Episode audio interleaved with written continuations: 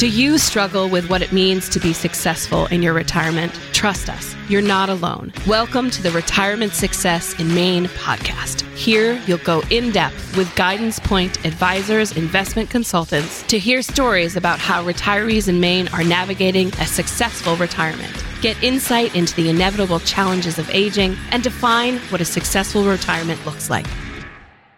Welcome, everybody, to the Retirement Success in Maine podcast. My name is Ben Smith.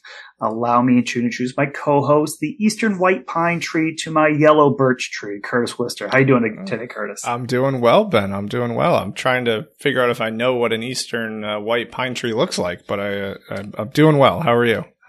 I'm good. Well, I, I then need to inform you that that official uh, state tree is the Uh-oh. eastern white pine here. So Mainers, right? You've got a the pine tree state, right, which is Uh-oh. technically the eastern white pine. Got it. So okay. those are the those are the top two trees in the state of Maine, which is why I kind of put that together. All right. So uh, obviously we did a little tree here, but wanna we want to kind of talk about a few things today. And one thing that's been on our mind is obviously for for this episode, we want obviously all of you to think about the following, right? And you know, and we see this situation a lot with with the people we talk to, especially from our first sessions, mm-hmm. is that many of us are nearing retirement and we've been working a job or career our entire lives right? But maybe that doesn't allow us to be the expression of our true self, right? So it's there's things that we'd like to say or do or be, but we have to kind of sacrifice a lot of it. And, you know, so maybe I'm either doing that myself in terms of my career today, or I've previously done it, or I'm, i maybe know someone that has. Um, and our team gets that, right? We, we see that a lot and there's a lot of frustration that kind of builds into retirement. And we have to do that, right? We all have family priorities and bills that need to be paid. And maybe we might live in an area without much economic opportunity and we have to settle for the best job we can get. Cough, cough, maybe like much of rural Maine. Yeah. And maybe we can't afford the education to get the career we wanted. But regardless, there's many of us out there that might be in that situation. So as a result of working a job that doesn't provide our purpose and align to our true selves, we've had to stuff our emotions deep inside of us to match who our job or career needs us to present ourselves as. Mm-hmm. So what can happen over a lifetime of making that choice is that we maybe lose track of the core version of us versus who we present ourselves as. So many of us do this because we don't really know of any other way. We kept on chasing that goal of retirement, hoping that when it was all said and done, we'd be able to buy ourselves the freedom and the pleasure that we are na- never able to get during our working lives. So the problem is that we get to that end goal and we have completely lost ourselves along the way. And uh, as we said, our team sees us a bunch and we've uh, lost ourselves. So we now don't know how to enjoy ourselves, right? Is mm. how do we know what, what's fun where we haven't really spent a lot of time getting in tune with what fun really is. And then also then spending that money, you know, and a lot of it, you know, we talked about this on this show in the past. Spending money sometimes represents going backwards yeah. towards a career we don't love, right? Because if what if we run out of money, which means I have to go back to work, right? And I have to become that again. So if we're in that situation, what do we do? What do we do next?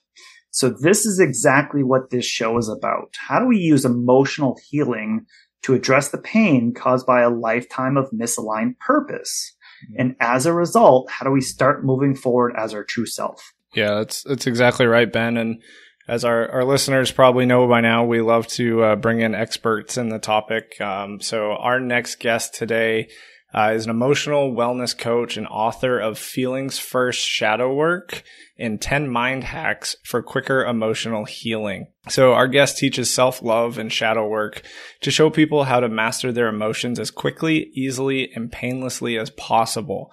His unique methods help people bypass their logical brains and connect directly to their emotions to release past trauma, limiting beliefs, and self-harming patterns without needing to focus on all of the past traumas that caused these issues in the first place. He's helped client after client overcome stress, anxiety, fear, guilt, shame, PTSD, depression, etc., and find the real lasting self-love enjoy they've struggled so many years to attain. So with that background, please join me in welcoming Benjy Sherer to the Retirement Success in Maine podcast. Benjy, thank you so much for coming on our show today. Thank you for having me. It's a genuine pleasure. Um, chatting with you guys so far has been awesome, and I really look forward to sharing all of this with your audience. Yeah, and, and Benjy, we're we're excited to get into it because I know in terms of your work and and the conversations that you have on a daily basis with your clients and the and the things that you help them work through we want to we want to get into right? Because i think there's a whole population out there that we help and that, that are listening to the show. We want to kind of show them that path. But obviously before we kind of get into the topic we want to get to know you a little bit here right? So we'd love to hear a little bit about your upbringing where you're from and and kind of this professional career. Love to hear a little bit about that and how did you find yourself becoming an emotional wellness coach? Okay. So that's a big few chunks of yes. questions that you just asked. I'll, I'll, try and breeze through a few of uh, a bit of it. So as far as my upbringing, I grew up in Montreal, um, which is a great city other than the terrible winters and grew up in a kind of small-ish Jewish community in the sense that, you know, I went to kind of private Jewish schools, which kept us in a little bit of a bubble. And even as soon as I got to high school, like I recognized that. I recognized that everyone that was around me was living one very small sample of what life has to offer. And I, you know, felt the need to rebel against that. So I, I got to experience a lot of different lifestyles and a lot of different cultures along the way. I didn't feel right just following the path that was laid out for me like some others did. So after high school, I studied um, in Montreal. We have this thing called CEGEP, which is a couple of years in between high school and university. So that's where I started studying philosophy and religion because I I had an intense fear of death my entire life. And that really drove a lot of my progress. Like it's why I studied philosophy and religion. It's why I lived my life a certain way. It's why I took risks and chances because I needed to figure out what I what I really believed about life in this world, and because I was desperately trying to find some logical way uh, to not be so afraid of death. So I started studying all kinds of different religions because I realized when I was about 13 years old that like I did have some religious faith, let's say, but I started realizing that I only believed in Judaism because I was born Jewish. Mm-hmm. And so I started examining a lot. I studied a lot about Christianity and Islam and a lot of the Eastern religions and started finding something of a path for myself. But even by the time I finished university and I did an honors degree in philosophy and religion, by the time I finished that, I still couldn't find any real deeper meaning or I couldn't find any way around this old death problem. I still felt like this universe was a physical thing and that's all there is to it and was kind of disappointed at what I found. So I then spent a few years playing music in a band and just trying to get the most out of life in that sense, really believing that the only true meaning and purpose to be found in this life, presuming it's just a physical world, is in the way that we impact others. So I was always trying to be of service to people in some way. I was always just trying to discover more about myself and then there were some ups and downs. After the band didn't work out the way that, you know, I hoped it would, I found myself, um, you know, what does a good Jewish boy with a background in philosophy do when he's given up on life? Well, he goes to law school. So ah. I went to law school thinking, and that's kind of exactly what you were talking about a moment ago, that in order to, you know, find your path in life, you have to stuff parts of yourself away. And so in law school, law school was actually fairly easy for me. I was the guy that basically never showed up to class. I would show up in the first day and I would show up to the exam and people would ask me, whoa, you're in this class? And I'd be like, yep, I'm in this class. And I would get a B plus or an A minus and I would walk out because it just, I was only there because I was lost and I didn't know what else to do with myself. And as that went on, I started finding myself more and more depressed, more and more anxious. By the end of my second year in law school, I couldn't get out of bed. I couldn't eat. I couldn't sleep. I couldn't do anything because I just started feeling, well, like this is my life from now on. And like, yeah, I'm going to make good money. And yeah, you know, maybe I'll find a wife and I'll do whatever. But like, I'm now going to spend the rest of my life doing something that doesn't feel right to me because law is not about justice. Law is this game that we play between each other. Um, you know, we set up these rules and now you have to play within those rules to get the best outcome. And it just, it really didn't feel right to me. Hmm. No knocking to any lawyers out there. It just wasn't right for yeah. me. Yeah. And so I dropped out of law school and built a recording studio. And it was really hilarious. I don't know if I'm talking too long about this, oh, but that was really, great. Okay. Yeah, yeah. So the hilarious part of it. So usually when, when you want to stop law school, you have to have a meeting with the guidance counselor because most people, when they quit law school, it's because they're stressed. They're freaking out. They can't do it. And so I went into the meeting with the guidance counselor. So are you sure you want to do this? Had a giant smile on my face. Right she wasn't used to seeing that because I was finally like, yeah, I'm not doing this anymore. And I found a path for myself. So I, I started getting back into music. Um, but I was just so happy to be out of that. And I was just, it was like my higher self took over and I was just so immensely driven. I had never used a power tool before in my life. I had no official training as a sound engineer. I had a background in it from my work in music, but no official mm-hmm. training in it. And I just started doing it. And like I, it, it, everything just sort of came together. And so I was having a great time in my life. I was really, I, I, felt like I had a purpose.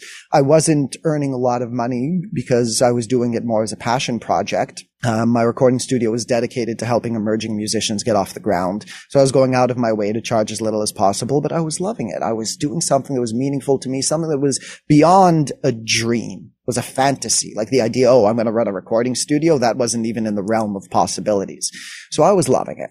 And then that led me to I started working at one club, uh, a venue, concert venue, and someone that was working there, the event planner, got me this other job working sound at a burlesque club. And that place, as soon as I walked in, was magical. Like I had never seen a place like this before. I didn't know that this kind of lifestyle was possible. And I felt like I had finally found my home a place mm-hmm. where I could finally be myself, finally express myself, finally let all of my artistic freak flag fly. And I even started performing there as a burlesque artist uh, under the name Man Halen. So I was using that place as a way to bring the biggest version of myself out of me. And I was loving every minute of it. So I'm running this recording studio and now I'm performing burlesque and I've got this whole sort of social group of friends that's surrounded in that, that burlesque scene. But here's what I didn't realize, and here's what led to the work that I'm doing.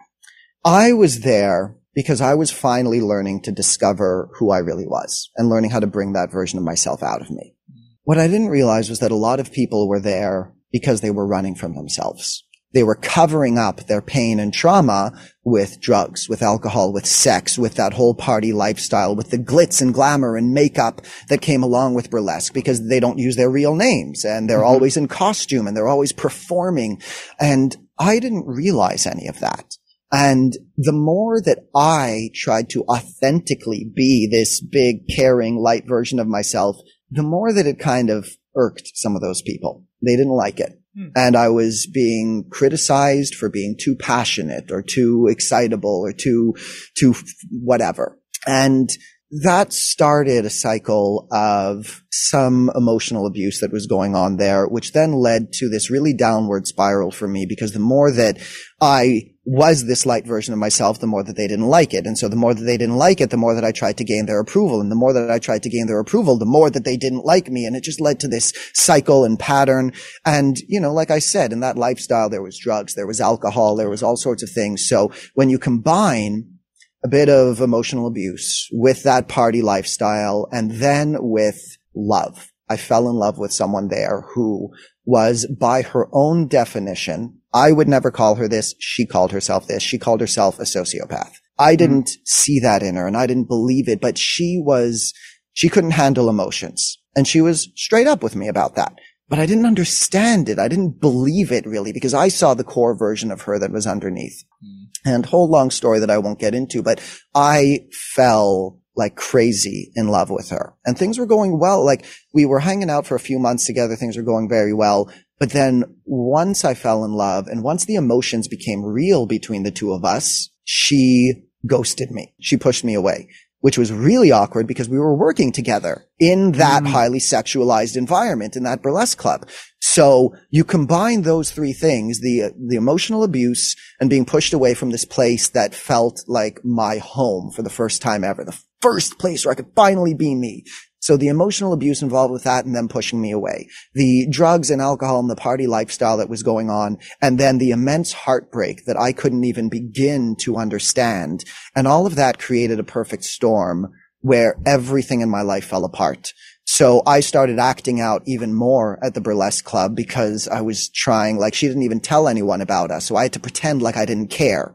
So now I'm stuffing away all of those emotions and trying to pretend like I'm happy and everything's fine. And they're pushing me away more until they eventually fired me and banned me and excommunicated me. Like I wasn't even allowed to, like I, I couldn't perform there anymore.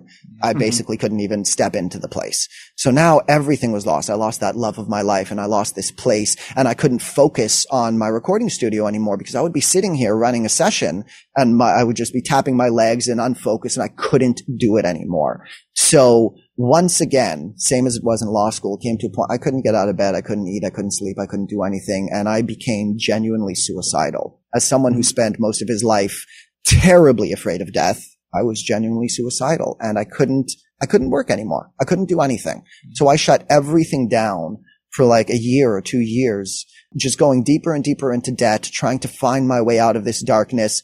I told my parents at some point, um, like, if I can't get my spark back, my only option is like, I might just move to China and join a monastery because I felt like this world had nothing left to offer me and all of the standard approaches. I didn't like the medication. I didn't like um, my time with therapists because I felt like they, firstly, they were telling me things that I already knew and understood about myself.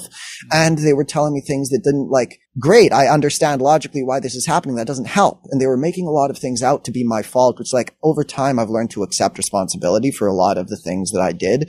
But you know, they would take other people mistreating me and try and make it about, well, what did you do to deserve that? Or what did you do to bring that up? Right. So all, all the standard approaches were just making me hate myself more and more and more. And then that all led to something of a spiritual awakening, which it just kind of reminded me who I was. Um, it led me through this, this brief period of being intensely spiritual, which I've now come down from, but it led me through this journey where I had to start discovering all sorts of things about myself and find my own pathway out of this. And it all found its foundation in three simple words, which is unconditional self-love. When you truly and fully understand what those words mean and le- like everything else that we learn about emotional healing branches out from those words. The ways that you judge yourself, the ways you talk negatively about yourself, the ways that you don't believe in yourself, the ways you don't take action, the ways that you don't take risks in your life, the ways that you get angry at people, the ways that you judge people, all of those things go against self-love. And when you start understanding what those words really mean, starting to practice it and start practicing learning how to feel the uncomfortable emotions head on and getting the head out of the way because the logic isn't going to get you there. When you learn how to start doing all that, then you start pulling the real version of yourself out. So at that burlesque club, I thought that I was finally like the real version of me, mm-hmm. but this journey taught me that I had so much more to learn.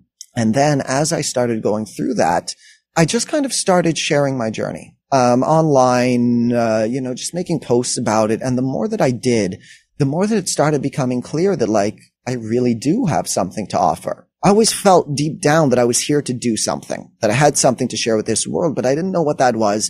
And part of me, especially because of people's judgment, made me feel like I was just being arrogant for even thinking that. Like, how dare right. you believe that you have something to offer this world? What kind of an arrogant thinks that about themselves? But the more that I started sharing, the more that like people were telling me like, wow, I've never heard it described like this. You really have a way with words. And like just people who were following me that even before I started really doing the work, I was having a massive impact on them. So from there, bit by bit, it all just started snowballing. Like there was never a moment in which I sat down and decided to myself, hmm, what do I want to do with my life? I think that I'm going to be a mental health coach. Mm-hmm. It never happened like that. I just started sharing and bit by, and this is where the whole kind of spiritual awakening thing comes in because it was almost like I didn't have a choice. Like yeah. the same way that I dropped out of law school and built this recording studio, even though that was a completely insane idea, I just started doing this, even though it seemed completely insane. Like, who do you think you are to start teaching people about emotional wellness. Well, I'm not trying to be anything. I'm not trying to pretend anything. Mm. I'm just sharing. And the people that resonate with it find me. Mm. And bit by bit, I started taking all of the tools and skills that I had learned for myself and putting it together into a course and into a program. And then at a certain point, the inspiration just hit. I wrote both of those books that you mentioned mm. in a month. Wow. Because they just mm. poured out of me when it happened. So I never planned this. I just learned more about self-love, learned how to be myself, learned how to express myself. And for me, this was my calling. This is where, you know, you, there, there's a thing that how to discover your calling. And there's like uh, this Venn diagram of three different circles. Something you're passionate about, something that you can serve the world by, and something that you're good at. Mm-hmm. When you find what's in the middle of those three circles, yeah. that's where your calling is. And for me, it was this. When I show up with my clients, when I show up here, I, I just have to be myself. Yeah. I don't have to work from any notes or any books that other people taught me. I just show up and be the most authentic version of me. And by doing so, I get to impact people's lives. And, and, Benjy, quick, quick point about that, because I really love that. I love that story is, you know, in terms of that Venn diagram, one of those circles is not what I can get paid at, right? Because how many, how many of us kind of look at our Venn diagram and say, well, what can I get paid the most from? Or in how big these circles are in terms of how they align with it. So I, what I love there is obviously you found your calling in your calling kind of combine those three things in terms of really creating that passion, right? Is I think when you kind of find that center of it. So I, I love that. I, I know Curtis has a question for you. Yeah. So I, yeah. I, I, just wanted to first say thank you for sharing that kind of journey to becoming where you are today, Benjy. I want to kind of focus on today and just talk to us like what is it like being an emotional wellness coach, right? What type of challenges do you help your clients solve?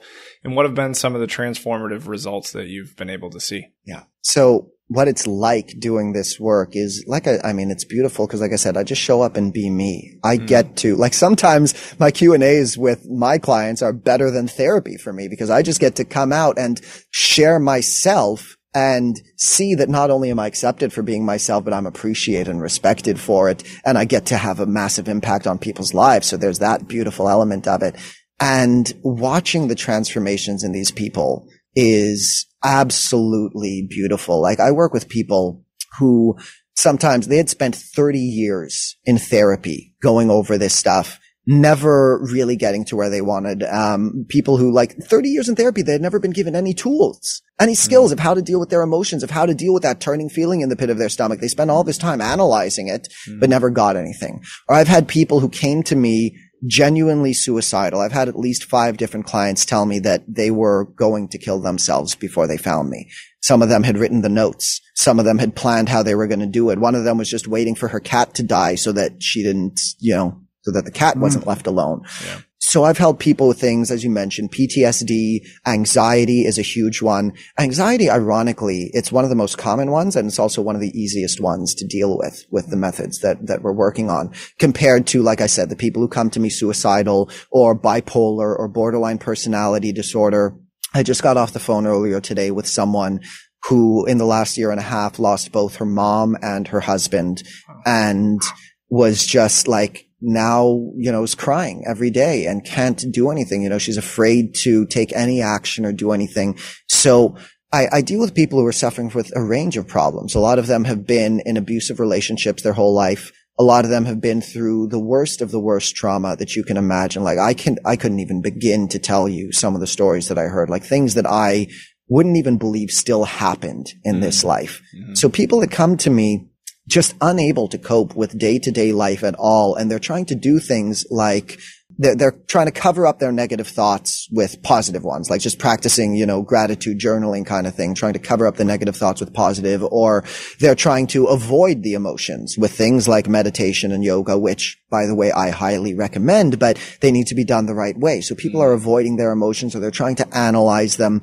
And a lot of them feel completely hopeless because they've tried all of these kinds of things. They've tried medications, which often leaves them feeling worse. They feel very numb. Some people do need medications, but a lot of the people that find me just hate them and mm. really don't want to resort to them for the rest of their lives.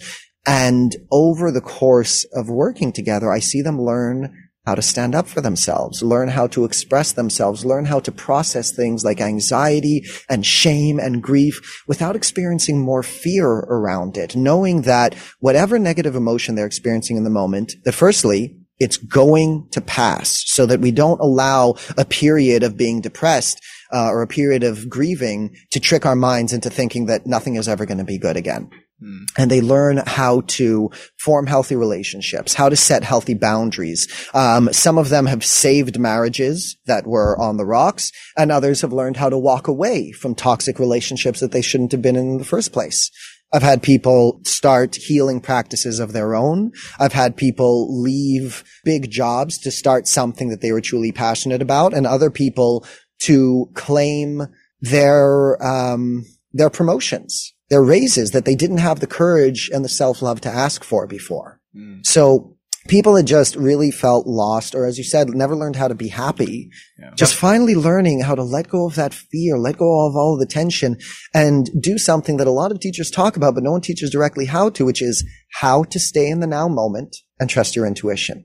Mm. because we all know that the moment is all that exists. And so many of the spiritual teachers, the mental health teachers, they'll tell you, okay, well, you have to live in the moment, but no one teaches you the how. Yeah. Well, how do you actually do that?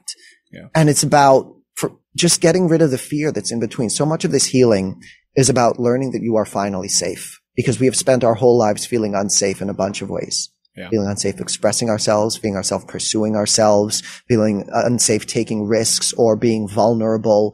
Mm-hmm. And when you finally confront those defense mechanisms and recognize that, wait a minute, this discomfort that I'm feeling in my body isn't a threat. It's my body's way of trying to process something. Mm-hmm. Then you can work through it and you can start building the emotional muscle necessary to live a more authentic life than you ever thought possible. What you just said there is again that you and I chat about this I think a couple weeks ago when we did our pre-chat was about that concept of being safe right and how a lot of times we just we never allow ourselves to feel safe and and especially when you go to your kind of uh, the fear of death right, is that some of that fear of death is not feeling safe, right, or that death isn't a safe process, or right, and having this finality towards it. So, I and, I, and from a therapy perspective, is I, I appreciate what you're saying there too, because I know sometimes it's it's reviewing what you did, right, is kind of looking backwards and trying to examine and break apart, you know, kind of backwards.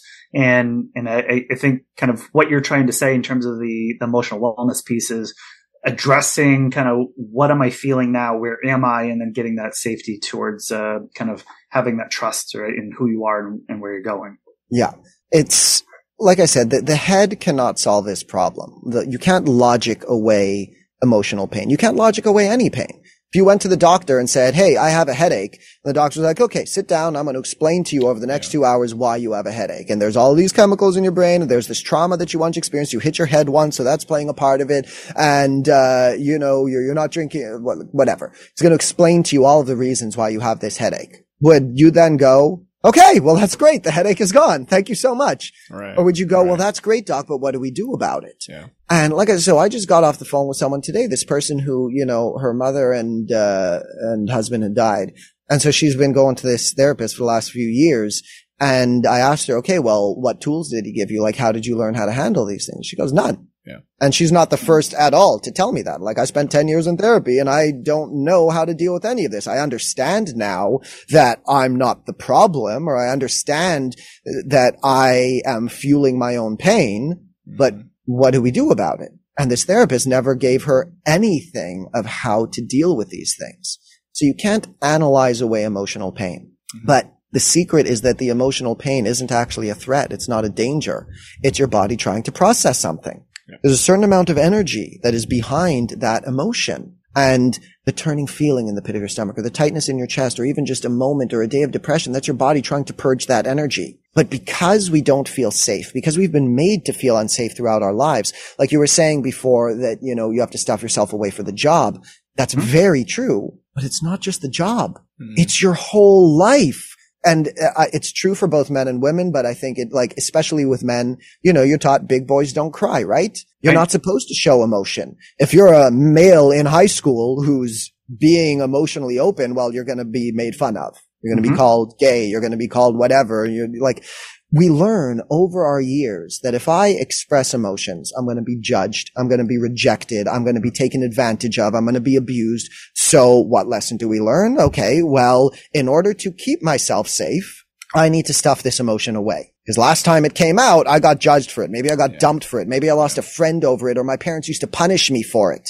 They used to make me feel bad about myself for it. So in order to stay safe, I need to make sure that I don't feel and process and express these emotions. And that leads to a really messed up view of what being emotionally strong is. Because a lot of people think that emotionally strong is the ability to put your emotions aside in order to keep living your life. Yeah, right. But if we were talking about physical strength, is physical strength your ability to not lift weights so that you can go and live your life? Yeah. Or is strong about the ability to lift heavier and heavier weights? Sure. So people think that emotional strength is about stuffing the emotions away, but we need to learn how to finally feel them how to finally deal with it and how to do so in such a way where you're not going to analyze it or think about it because that keeps you stuck in a cycle. Firstly, it makes you, when you're rehashing all of the trauma, you're also reminding yourself, oh, well, there's a good reason why I'm in pain. You're justifying to yourself the victim mentality and why you're in pain. Mm-hmm. And then when you spend all of this time analyzing it, it makes you think that analysis is the solution. So next time that you end up in a period of emotional pain, you try and rationally solve it, which is the exact opposite direction of how the real healing goes, because right. that's avoidance. When you're feeling pain and now you're trying to analyze how to deal with it, well, you're avoiding feeling the pain. You're trying to find a logical solution to it. And that creates this cycle, which is one of the cores of my teachings, is there's these three elements of your experience of reality. There's your thoughts, your emotions, and your sensations. Every moment of every day, you are experiencing those three things. And those are the only things that you can experience. There is nothing else that you can experience in this world that doesn't fit into one of those categories. So you're listening to me right now. The sounds that you're hearing, that's a sensation. The light that's coming from the screen. Every bit of your experience of the external world is a sensation. Your conscious inner life, those are your thoughts. And then there's your emotions, which is this intangible thing that you can't really put your finger on, but it's, I like to describe it as the flavor of reality at any given moment.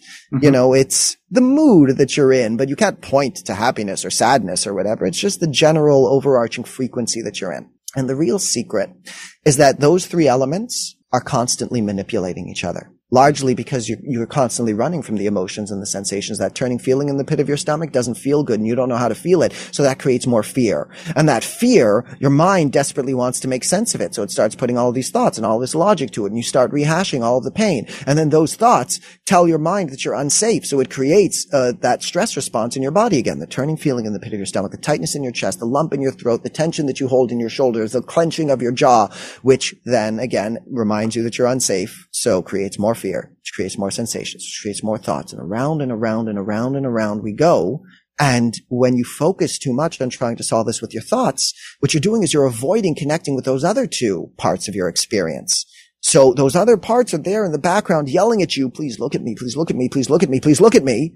And the mind is going, oh no, the last time I looked at you, the last time I expressed you, you got me rejected. You got right. me judged. So I'm just going to try and logic out this scenario. I'm going to push those things away because this is how I kept myself safe. Hmm. And we just need to learn how to rebalance between those things. And the thoughts that there's a saying, I don't remember who it's by, maybe Plato, let's say, but that your mind is a great servant, but a terrible master. So when you're trying to move through everything with your life just through logic and rationality, then your mind is trying to take control. And the thing is, sorry again if I'm giving long answers, but the thing is, the mind can be trained to do whatever you want. You can train, like if you want to be a lawyer, you can train your mind to go and be a lawyer. If you want to be a garbage man, you can train it to get in alignment with that. But you cannot train your heart. Mm. Your heart knows what it knows and wants what it wants, and that's all there is to it. So when you spend your life trying to get your heart into alignment with what your head has decided, then there will always be this inner conflict. That's what creates anxiety. That's what creates depression.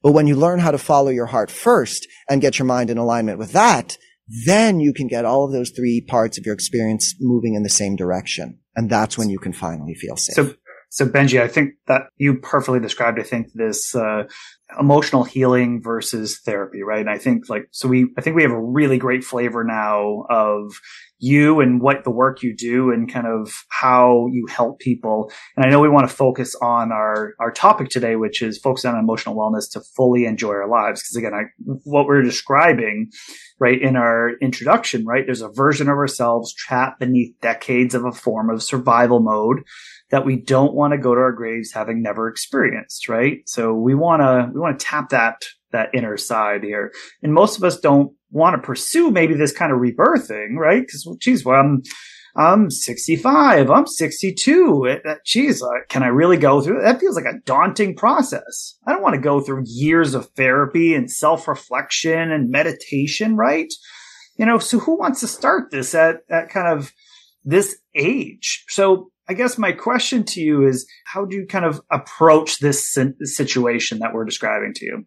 Yeah, great question. So here's the thing, and especially the way that I do things, you know, we're talking about emotional healing. I like to use the term emotional fitness training. That's really what we're doing here. Mm-hmm. Like I said, we're learning how to lift the heaviest, the, the heavier and heavier emotions and learning how to go in that direction. Now, as far as this potentially daunting process, here's the thing. Every day, you're either moving up or down on this emotional ladder. Because every day the world is going to present you with some challenges. And either you are responding to these challenges with these defense mechanisms, with all these ways of avoiding these things, or you start learning the appropriate way of dealing with them. So every day, and when you do that, then every moment becomes an opportunity to heal. So the real thing is that the challenges that you're experiencing emotionally, they're happening anyway by not doing this work, you're not saving yourself anything. With therapy, yeah, it kind of feels that way because, okay, well, I've got to go down. I'm going to sit and we're going to start this process, which is one of the reasons why I didn't feel good with therapy either, because I kept thinking like, okay,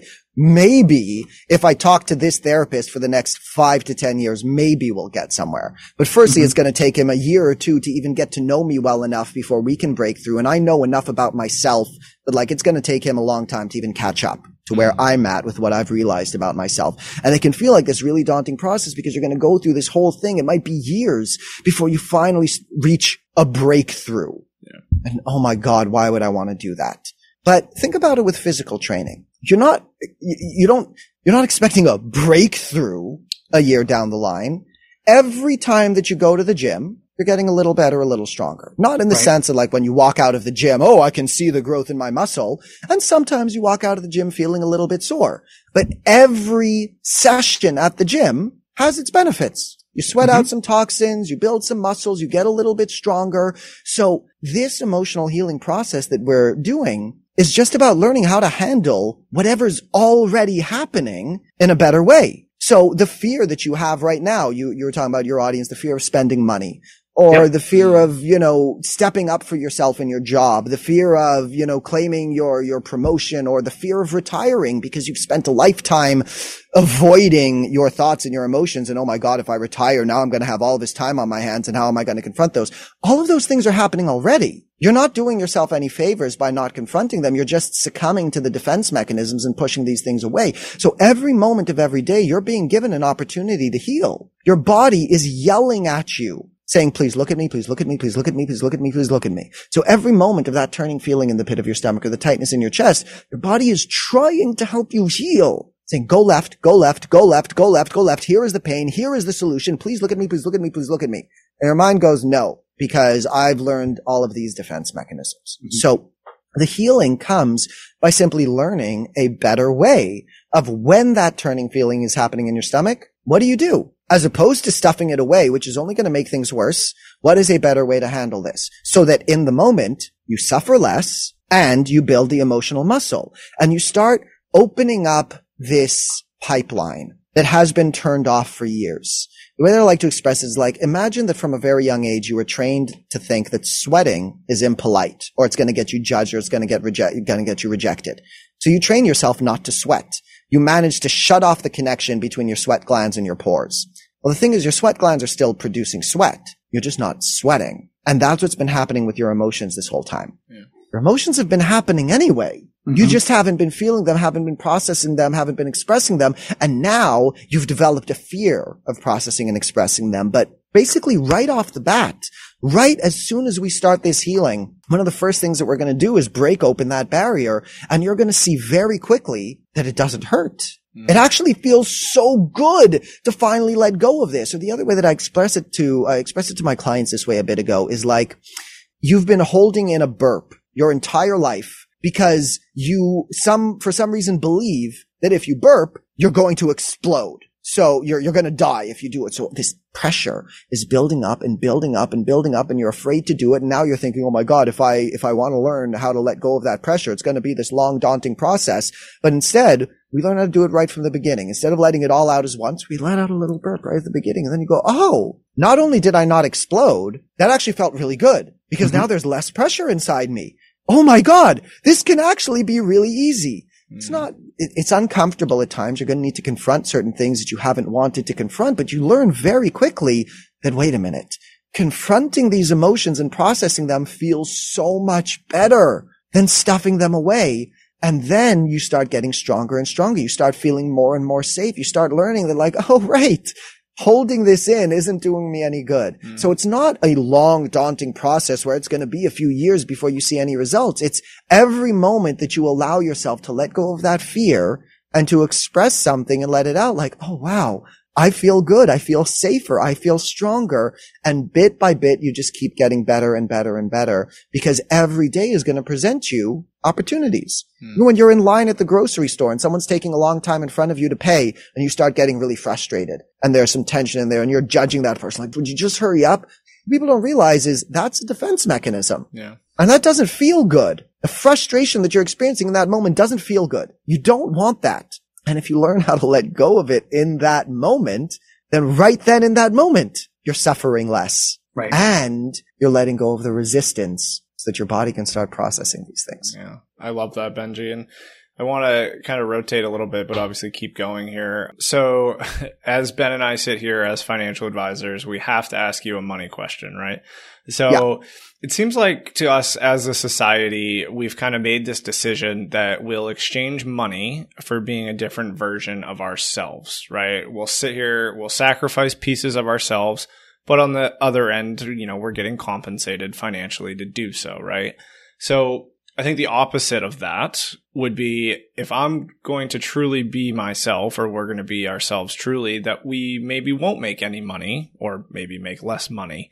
So my question for you, Benjy, is in your practice, do you find that these two concepts are mutually exclusive? Not at all. And in fact, I have found both for myself and for my clients, the more authentic and free and safe that you become, the more money that you will make. Mm. And in a lot of different ways. For myself personally, I mean, you know, I've now made, made my career out of this. So this yeah. is like, and I've done it by just being my authentic self. And you know, the more that I go, the more that I'll move into, you know, a speaking career as well and, you know, do my TED talk and, and expand this beyond. So me personally, you know, I, me bringing out my authentic self and actually even going back for a second to what I was talking about with my recording studio. Yeah. You know, I was dedicated to helping emerging musicians get off the ground.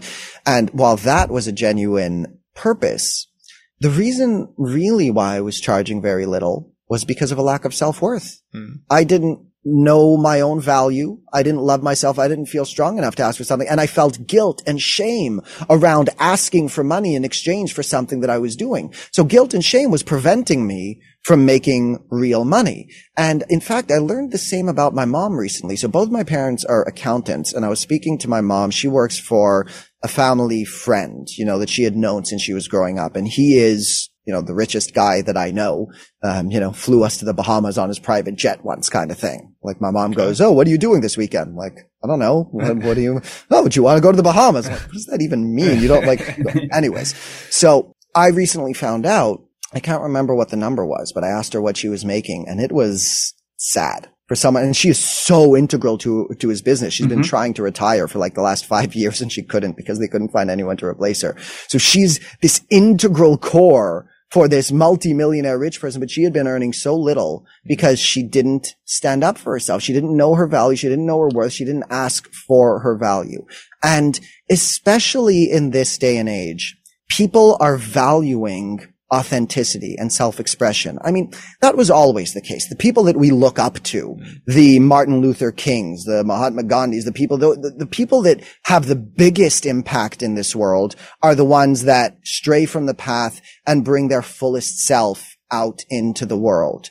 Agreed. And especially now, that is being valued more and more and more. So yep. there is, the, the way that it goes is if you stuff yourself away, then there is a relative amount of certainty that you can earn a certain amount of money. You know, if you sacrifice yourself for the rat race and stuff yourself into that, yeah. then you can get to a certain point. But if you learn how to really open up, it opens up worlds of income that you did not have access to before. Because you didn't feel good enough. You didn't feel strong enough. You weren't willing to take the risks. You weren't willing to put yourself out there into the world. You weren't willing to say something that was against the grain. So yes, when you stuff yourself away, you get to, you, you find some relative, st- like maybe stability is yeah. the word, but there's no, you have to trade who you are for it. And there's, you're always working for someone else. You never get to build something for yourself. Or maybe you did, but you're still kind of like, cause there, there might be people listening who, you know, mm-hmm. built a business for themselves, but sure. had to stuff themselves away to do it.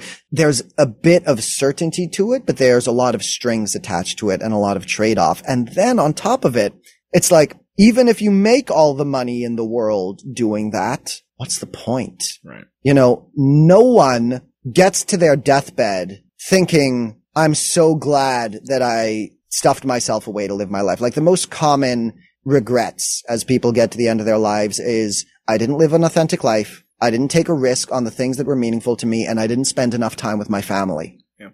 But people trade all of those things for the security. So like I could have gone and been a lawyer and there would have mm-hmm. been some certainty to that. I would have known for certain that I will make, you know, a hundred to 200 grand a year plus because I'm working as a lawyer. The path that I went on instead involved some more risks. It involved a longer gestation period. It took me longer to find myself. But in the long run, I will make exponentially more than I would have as a lawyer, partly because what I'm doing now is more valuable because I'm doing something that is authentically me. I'm doing something that no one else can replace. Mm-hmm. I'm not the only person who can help people with their emotions, but what I'm doing is me. No one can do exactly what I do. That's right. Which means that I can charge a premium fee for me because you're paying for something that no one else is going to be That's able right. to do for you. Yeah.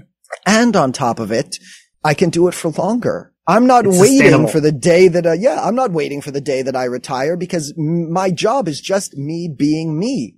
I right. get to love on people. I get to care for people. I get to share my unique wisdom and authentic experience and be valued and appreciated for it. So I'm not going to retire until my body, my mind literally can't take it anymore. Mm-hmm. And I get to build something that is meaningful to me and that has a positive impact on this world in a way that really drives me to keep on going. And I will appreciate every moment of it more, which gives me the drive. Like if, it, as I said with law school, I never showed up because I hated it. Yeah. I got the mm-hmm. job done, but I hated it. Yeah. Whereas this, what I'm doing now, I show up every day. Yeah. Right. And which means that I will put there. more into it. Yeah, yeah. I'll put more into it. I will make more videos. I'll make more courses. I'll write more books. I'll do all of this because it's just authentic self-expression. Or for other people listening, you know, if you're just at the job, then it might just be because you learn to stand up for yourself. And when you do, you can have a bigger impact in the company that you're working for. You can produce innovation. You can produce changes. You can add something that is uniquely your own to the company that you're working at, which makes you more invaluable, which allows you to ask for a more premium rate. And if they don't want to give it to you, then you will love yourself enough to move on to something better. Mm-hmm. Because every few years that you're working at a particular job, you're gaining experience and skills that now make you more valuable to someone else. But sometimes we stay at a place for so long because we're afraid of taking that risk for ourselves, taking that leap of faith. But if you walk away from a place where you're not being valued at your level, and you have the strength and the skills and the confidence to go and seek out somewhere where you will be appreciated, yeah. you will find somewhere. Yeah. Just like mm-hmm. leaving a relationship to find someone who's actually going to care about you. Mm-hmm. Works the same with your job. Yeah.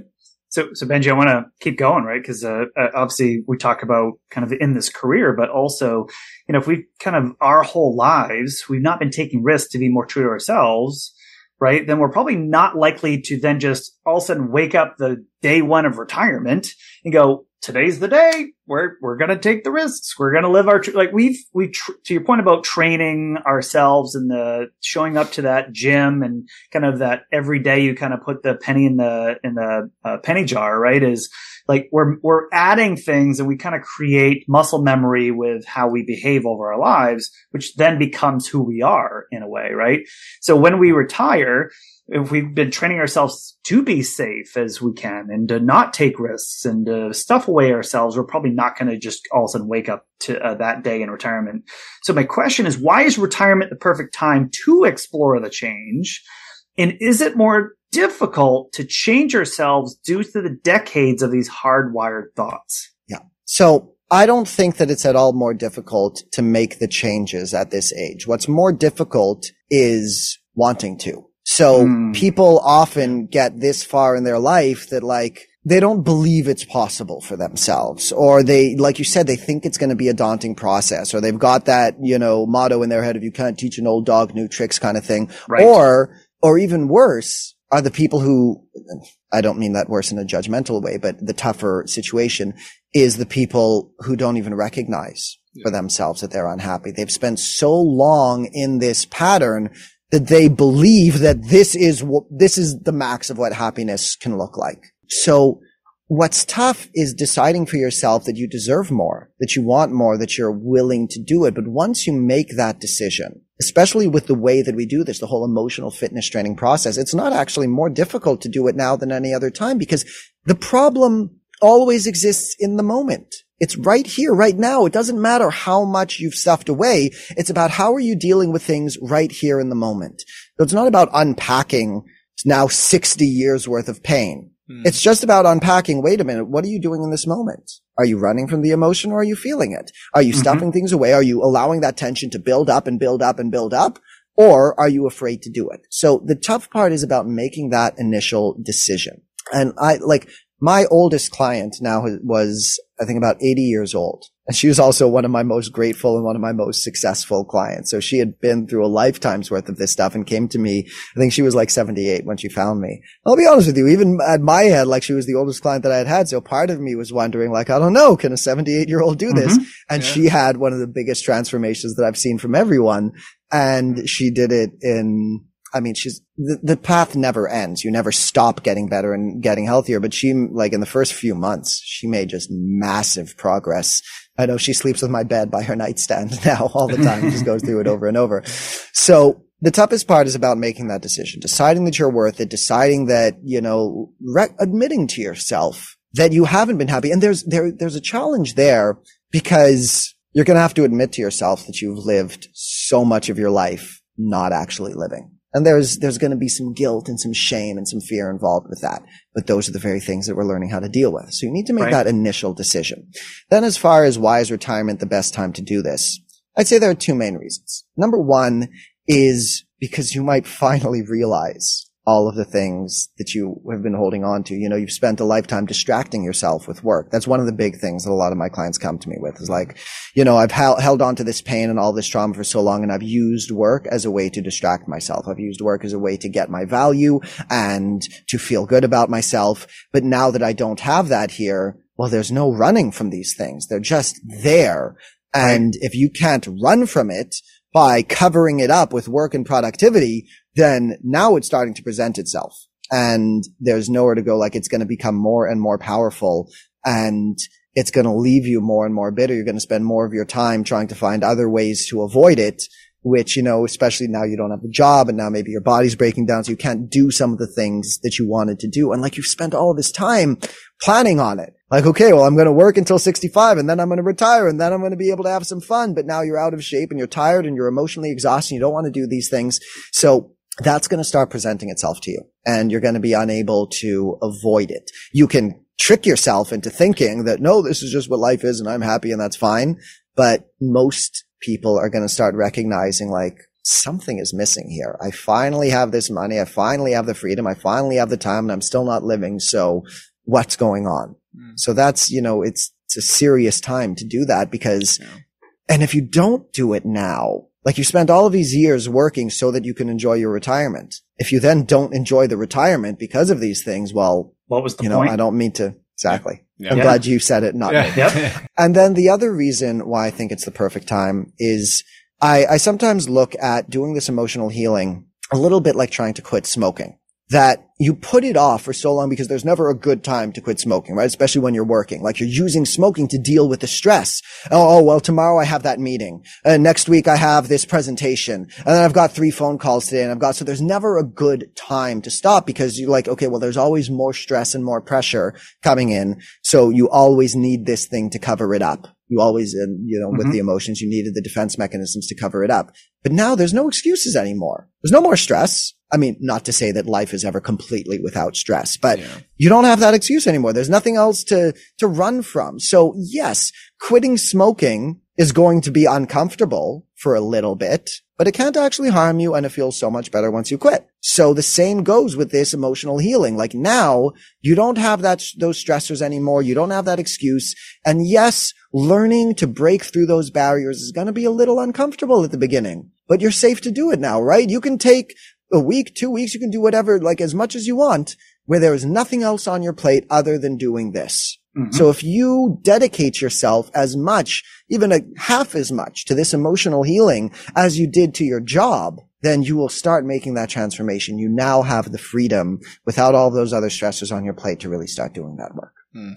I love that. And I'm going to, it feels like I'm changing directions a little bit, but it's really just me going back to another money question.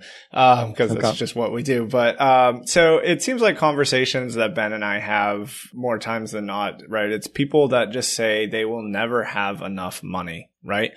They have this number in mind even, and they achieve that number, right? They get to retirement. They've got that number they had on the bulletin board their whole career but it still needs to be more now. So my, I guess, deep question for you, Benjy, is why do we, and I say we as a society here, use money as an emotional safety blanket? Yeah. Well, I, I think that we confuse prag- fear with pragmatism a lot of the time. So what we tell ourselves is a pragmatic decision mm-hmm. is actually fear manifesting itself. And we don't realize this. This goes back to the cycle that I was talking about before. Thoughts, mm-hmm. emotions, sensations, thoughts, emotions, sensations. So what's going on is that you actually feel unsafe. There's fear going on. The fear creates this turning feeling in the pit of your stomach or it creates that stress response in your body and you don't understand why that is. And your mind desperately wants a logical reason. And what is the most practical thing that we can point to that has an impact on our lives? Yeah. Money. Yeah. Right. So when our body is feeling this emotional stress and tension, we point to money as that must be the reason why. That's just your brain creating thoughts to help justify this fear. So it's not actually about the money. It has nothing to do with the money. It has to do with the fact that you are carrying fear and the fear isn't about anything. It's just a lifetime's worth of unresolved pain that you never dealt with. And we convince ourselves that this pragmatic choice of I need more money is actually the real problem here. And as you said, look, there is never enough money. Yeah. There is no such thing as having enough money. Yeah. I've really come to believe that money is an addiction. You know, the people, if you're someone who's, you know, especially if you're retired, if you're checking your bank account every day, every few days. Like you're addicted to that money or the people who like the billionaires who just love watching that number grow mm. kind of thing. There is an addiction to it and we don't realize that that addiction is actually just our way of dealing with uncomfortable emotions. We're trying to cover these things up. So we tell ourselves that it's a pragmatic choice. And we don't realize that it's actually just fear and fear is just an emotion. So you're trying to cover up your emotional distress with this practical solution. And it's the same thing as trying to cover it up with analysis or cover it up with positive gratitude thoughts. You're trying to cover up the fear with a pile of money big enough that, look, what, what we were talking about before is feeling safe. Yeah. Mm-hmm. The whole problem is that we don't feel safe. And you convince yourself that if I have X amount of money, that I will be safe. Yeah. But then you get X amount of money and you still don't feel safe. Sure. So I guess I need X plus Y amount of money. And then you get that amount of money. And it's just, it's never going to be enough. There is no such thing as enough money. And the more money that you have, sometimes it feels like you have less money. Yeah. Because the numbers change. Like when you are broke, $5,000 is a life changing amount of money. Oh my God. It's so fantastic. When you have $2 million in retirement in the bank and whatever, then even earning $20,000. Like, yeah, that's barely a drop in the puddle. So I need to make, if I don't feel safe with $2 million in the bank, then I guess I need to have $4 million in the bank because $2 million and 50,000 isn't going to do it. Yeah. Right. So it's all just about feeling safe. Hmm. And, you and, think and that ben, the money will keep you safe, yeah. but it won't. And, and Benjy, I, I, think as advisors that we are, right? And, and I think some of this is thinking about the process, right? And what we look at is, hey, our job is to help land you through retirement to optimize your life and use money to do it, right? So if, if things are changing in your life, we need to change money to make it match and vice versa. If something's happening with money, then we need to trust the process that we're going to work through it together and we're going to find a way to make it work. So I think sometimes there's the, that fear of the, I distrust the process that it actually will be okay. And I know that's to, uh, that's actually where I'm going to go next here. But that feeling of being okay, I, I maybe have never felt or I don't trust enough to then just trust the process. So I go back to the thing that I can see and I can see that that number and I'm going to question the number. And I know actually I've, I have a client that we've been talking through the number thing today and I think I should have earned X and I earned Y and, and I, I need to, so it becomes the number game instead of, well, what's underneath this? And I want to, I want to kind of raise another point, Benjy, is, uh, you know, we had, uh, one of our previous guests on was Chris Gathers and he uh, he got diagnosed with a, a four centimeter uh, brain tumor. And all of a sudden, so all the, the the work we're talking about and the emotional healing is all of a sudden he was forced to deal with these emotions all at once, right? Because I have two girls, little girls, I'm married. I need to focus on living my best days. I need to focus on being a better version of myself for however long I, I have. And turns out his story, you know, he, he actually got the uh, tumor removed. He has had clean uh, checkups, but what he's learned from that forced emotional healing that he had to do was that he, that that cancer was a blessing because of who he is now is a true reflection of himself right? And he's thankful and grateful every day that he went through this because if he hadn't, he would have still lived a life where he still didn't deal with that trauma. He really couldn't, uh, he was maybe not the husband he wanted to be. He wasn't the dad he wanted to be to his girls. So this whole uh, trusting of everything's going to be okay, right? That that's a powerful place to be. And I, I just kind of hearing that, if you want to, the listeners, if you want to go back to that episode, because Chris does a great job expressing what Benjy, I think, helps people do and Chris has had to figure out on his own. But if we know with certainty that everything's going to be fine, we are going to be less anxious. We're going to be more calm. We're going to be at peace more with whatever happens. And he had to do that in order to accept if things aren't okay, he is okay in the end and his girls are okay and his wife's okay if that cancer can't be treated. So my question to you, Benjy, is Chris had to do this because of a traumatic diagnosis that could have been terminal.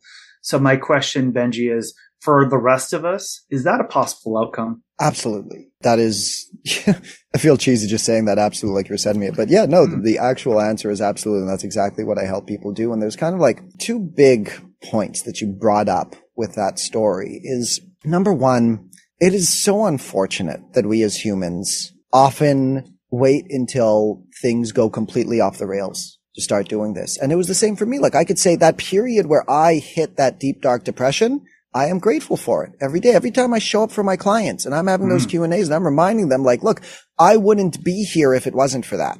Like I wouldn't be doing this work. I would never have found myself. And like I said, there was some part of me that always knew that this is what I was here to do. And I never would have like, I look at that period. That's why like to an extent I've come off of the whole spiritual element of it. Sure. But I look at it and like that's, that's the one element that still makes me think that the spiritual element of it was real because I always felt I had this in me, but I wasn't going down that path.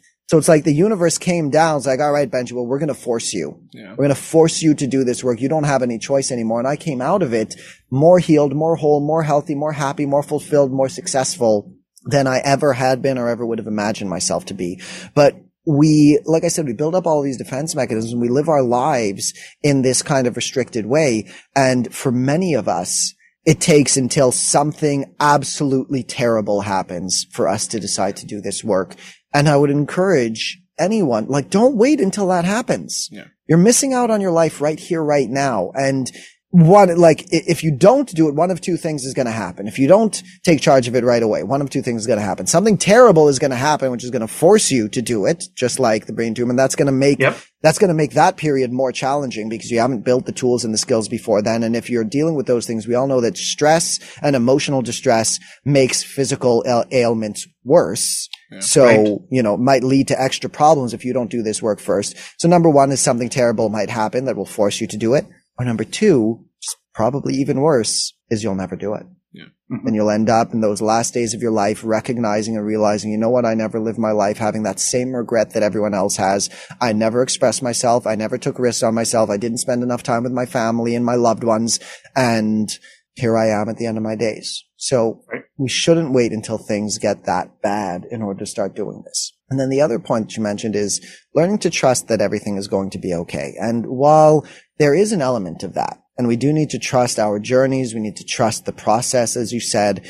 I think trusting that everything is going to be okay is really about trusting that you can handle whatever is going to happen. I like that. Things will happen. Things will go up and down, but do you trust yourself to be able to make it through any challenging period? If your spouse dies, if God forbid a child dies, if you do end up losing all of your money, that's when you're going to need these emotional tools and skills more than ever. Mm-hmm. So trusting that everything is going to be okay. Like if you just want to believe that nothing terrible is ever going to happen, that's nice. And that's one thing that can maybe help you feel safe. Yeah. But especially if something terrible happens, that's when you're going to need these tools more than ever. And if you can trust that you will handle whatever comes at you without getting into fear, without getting into paranoia, without getting into this pity party, then whatever does happen will be okay. Because right now, let's say something terrible were to happen, you were to, not you, but like your listeners or mm-hmm. whatever, if mm-hmm. you were to lose half of your fortune right now, tell you everything is still okay. There are lots of people who live with so much less than what you guys have, but are you going to be okay? Yeah. That's right. Yeah. That's the real question. Can you handle what this world is going to throw at you? Because the world is going to throw things at you from time to time. And if you can handle it, then you can come out the other side of it, usually even better off than you were before, or at least feeling okay. So if something, the, the, the question isn't necessarily, is everything always going to be okay? The real question is if something bad happened now, are you capable of handling it? Yeah. That's right. Like and if the answer is no, if you are so scared that like, well, if I lose part of my money tomorrow, I'm going to collapse and I'm not going to be able to get out of bed and I'm going to want to kill myself, then which is more important, whether or not the money is there or whether or not you know how to handle whatever's going to come up? Yeah. Mm-hmm. I love that. I love that angle you put on it. And, and that's, I think it's a really important message for, it was important for me to hear. And I think for everyone else to hear too. Mm-hmm. Um, Benjy, we've kind of reached the end of our conversation today. And I do have one final question for you, um, before we let you go. So obviously we're here on the retirement success in Maine podcast. I like to ask all of our guests this question. So I want to ask you, how are you going to find your retirement success when you get there? Can, can you clarify that question a little. I guess bit. what what, uh, what do you think sitting here today will be? I guess if you get to the end and look back, how will you kind of evaluate a successful retirement for you? And I know you said earlier you're not going to retire till your body or mind makes you, but yeah, we'll put that caveat in there. But I guess how do you see kind of your retirement years being deemed successful in your eyes? Um, so I think the first thing to having my retirement years be successful is making sure that my working years were successful and not just successful in the financial sense, but making sure that I've done something that I can be pleased with so that by the time I retire, I don't feel like I've left anything on the table. Mm-hmm. Because if I end that, if I'm in that last stage of my life, feeling like I had more to offer, feeling like I didn't give everything that I could, feeling like there's something trapped inside of me that I never got the chance to share with the world, then, you know, my retirement years will only ever be so comfortable and so safe. There'll be all that guilt, all that shame on me. So firstly, it's about making sure that I live my life in the best way possible. Yeah. And then I don't know. I just hope that by the time that happens, I found a partner and I have someone to share it with. I mean, obviously, you know, financial success is something that we all kind of strive for, but I keep that as secondary to making sure that I've had an impact, that I've lived my purpose and making sure that I am as emotionally strong as possible by the time it gets, by the time I get there. Mm. So it was, I think, Plato or Socrates who said that, you know, philosophy is really the art of learning how to die, learning how to be okay with that, yeah. learning how to live your life in that state of solidity. So I, I, am just constantly working on my own emotional strength. And my version of retirement success will be if I can find, not finally, because I'm doing it all the way, but if I can be the most authentic version of myself and just let go and know that like I don't owe anything left to the world, if I know that all of my interactions have been good, that I've left the world a better place than where I started and yeah, can express myself until my dying day having shared something. That's great. I think that's what retirement success is for me. That's great. Benjy, yeah, I love that, Benjy. And uh, as as kind of practitioners, uh, obviously, even though that I think our focus and our industry's focus on the money part is having a treatment for the people we're trying to help is the most important thing that we can try to do, and having connections to folks like yourself that um, when there's expression of of these feelings, right, and or these regrets, or here's where I am in my life, and we're unfortunately, unfortunately, I think we are in a trusted position with the people that we're trying to help because money is a very private and personal thing that having the ability to have these conversations. And again we're we we are not emotional wellness coaches. And but we want to make sure that when we we spot people that need help that we can get them to the right places. So mm-hmm. thank you so much for coming on our show and, and offering uh, your insight and and um, and also for what you do every day uh, as a service provider and and making a change with people one by one by one right these are all bricks in our world that if we're we're building i think we're we're going to build a better world uh, you know kind of step by step so thank you for what you do uh, we appreciate coming on you are very welcome. It really is a pleasure. If if I have, do you have a couple of more minutes? Sure. Yeah. yeah. yeah. So because I know there was something that you brought up earlier in our first conversation that I just kind of wanted to touch on because I think it's yeah. just an important thing to remind people on. You, you, and I were talking about this idea of camp, you know, Maine camp. Yeah. It's something yeah. that you guys do. Yeah.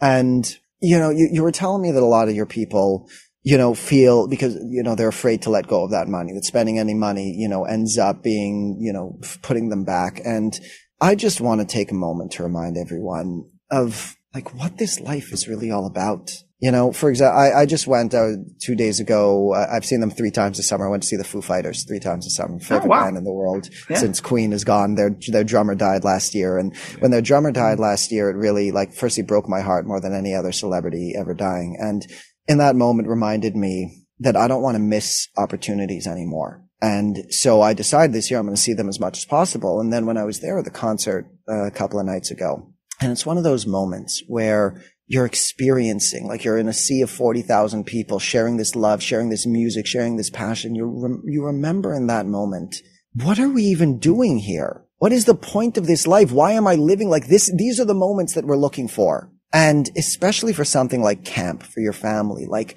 that's what this has all been for.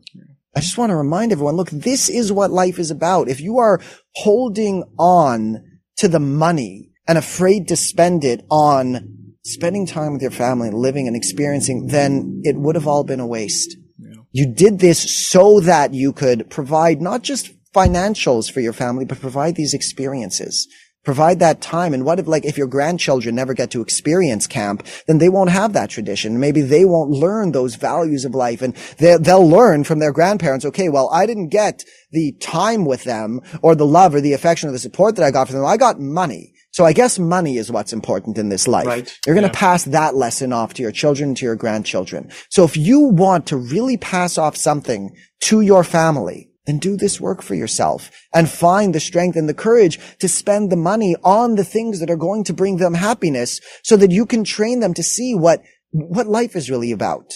Get, show them how to be happy. And if they can learn how to be happy and express themselves authentically, then they'll find their own path. But if you show them that holding on to the money is important more so than actual experiences, yeah. then that's how they're going to live. And that's not how you, that's not the lesson that you want to leave for them. Well, so and, I just want to share that. Well, love that for kind of sharing it. Cause I, I think from our end too is, you know, again, we kind of look at highest and best use of money, right? Is like the highest and best use of money for, a, I, I just speak personally is like exactly what you're saying is, Hey, there's experiences to your point. There's feels like there's never a great time to spend money, right? And it's like, hey, it's a balancing of tomorrow and today but it's that trust of I know we will figure things out as we go and we have to continue to invest in today. But also if we are not happy today, if we continue to show a pattern of not being happy today, then we're showing that to everybody else bef- uh, behind us too, right? Our kids, our grandkids, everybody else, our friends, our family. It's like, well, I guess financial advisors are really not happy people because everyone I know is always miserable and they're all stressed out about looking at green arrows and red arrows all day long, right? It's like, it's on us to own this, to be, to kind of be in the moment, to be grateful. And I, I think all of us, even in retirement, is like, we need to show people that retirement is a, is just another phase of life and it's a really happy place to be. And let's be happy when we get there. Right. Yeah. Let's, let's focus on that. So uh, Benjy, I applaud you for, for bringing that up because yeah. I think it's a really important point. Yeah. I genuinely believe and have seen for myself, even if you want to make more money, whatever it is that you want, the most important thing to invest in is yourself. Yeah. Mm-hmm. People spend millions of dollars on houses and cars and art, but are afraid to invest in themselves, afraid to invest in improving and healing and growing and strengthening, focus so much on the external world. But when you build this, when you build you, you become more powerful. You become more able to earn, to enjoy, to share. The most important thing to invest in is yourself. Love that. Yeah. Benjy, thanks so much for, for coming on our show. We really appreciate it. Um, we'll hope to catch you another time. It's my absolute pleasure. Thank you. Thanks. So really good to have Benjy Sherer on. Um, yeah. Uh, our neighbors to the north in, uh, in Canada, right?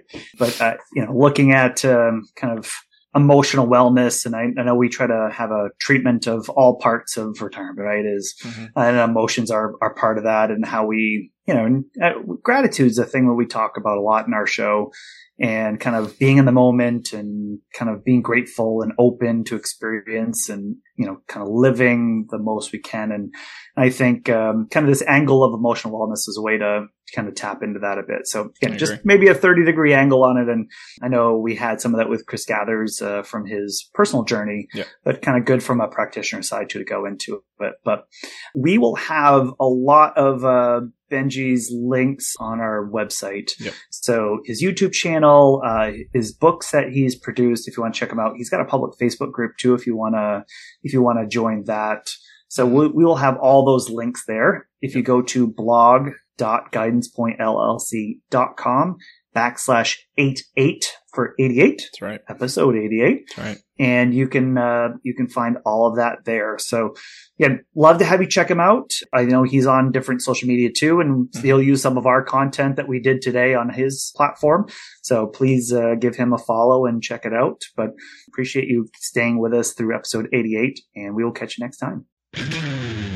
Ladies and gentlemen, you've just listened to an information filled episode of the Retirement Success in Maine podcast. While this show is about finding more ways to improve your retirement happiness, Guidance Point Advisors' mission is to help our clients create a fulfilling retirement. We do financial planning so that people can enjoy retirement and align their monetary resources to their goals. If you're wondering about your own personal success, we invite you to reach out to us to schedule a 45 minute listening session. Our advisors will have a conversation with you about your goals, your frustrations, and your problems. Make sure you check out Guidance Point Advisors on our blog, Facebook, and LinkedIn. And you can always check out more episodes of this podcast on iTunes and Spotify. And of course, keep on finding your retirement success.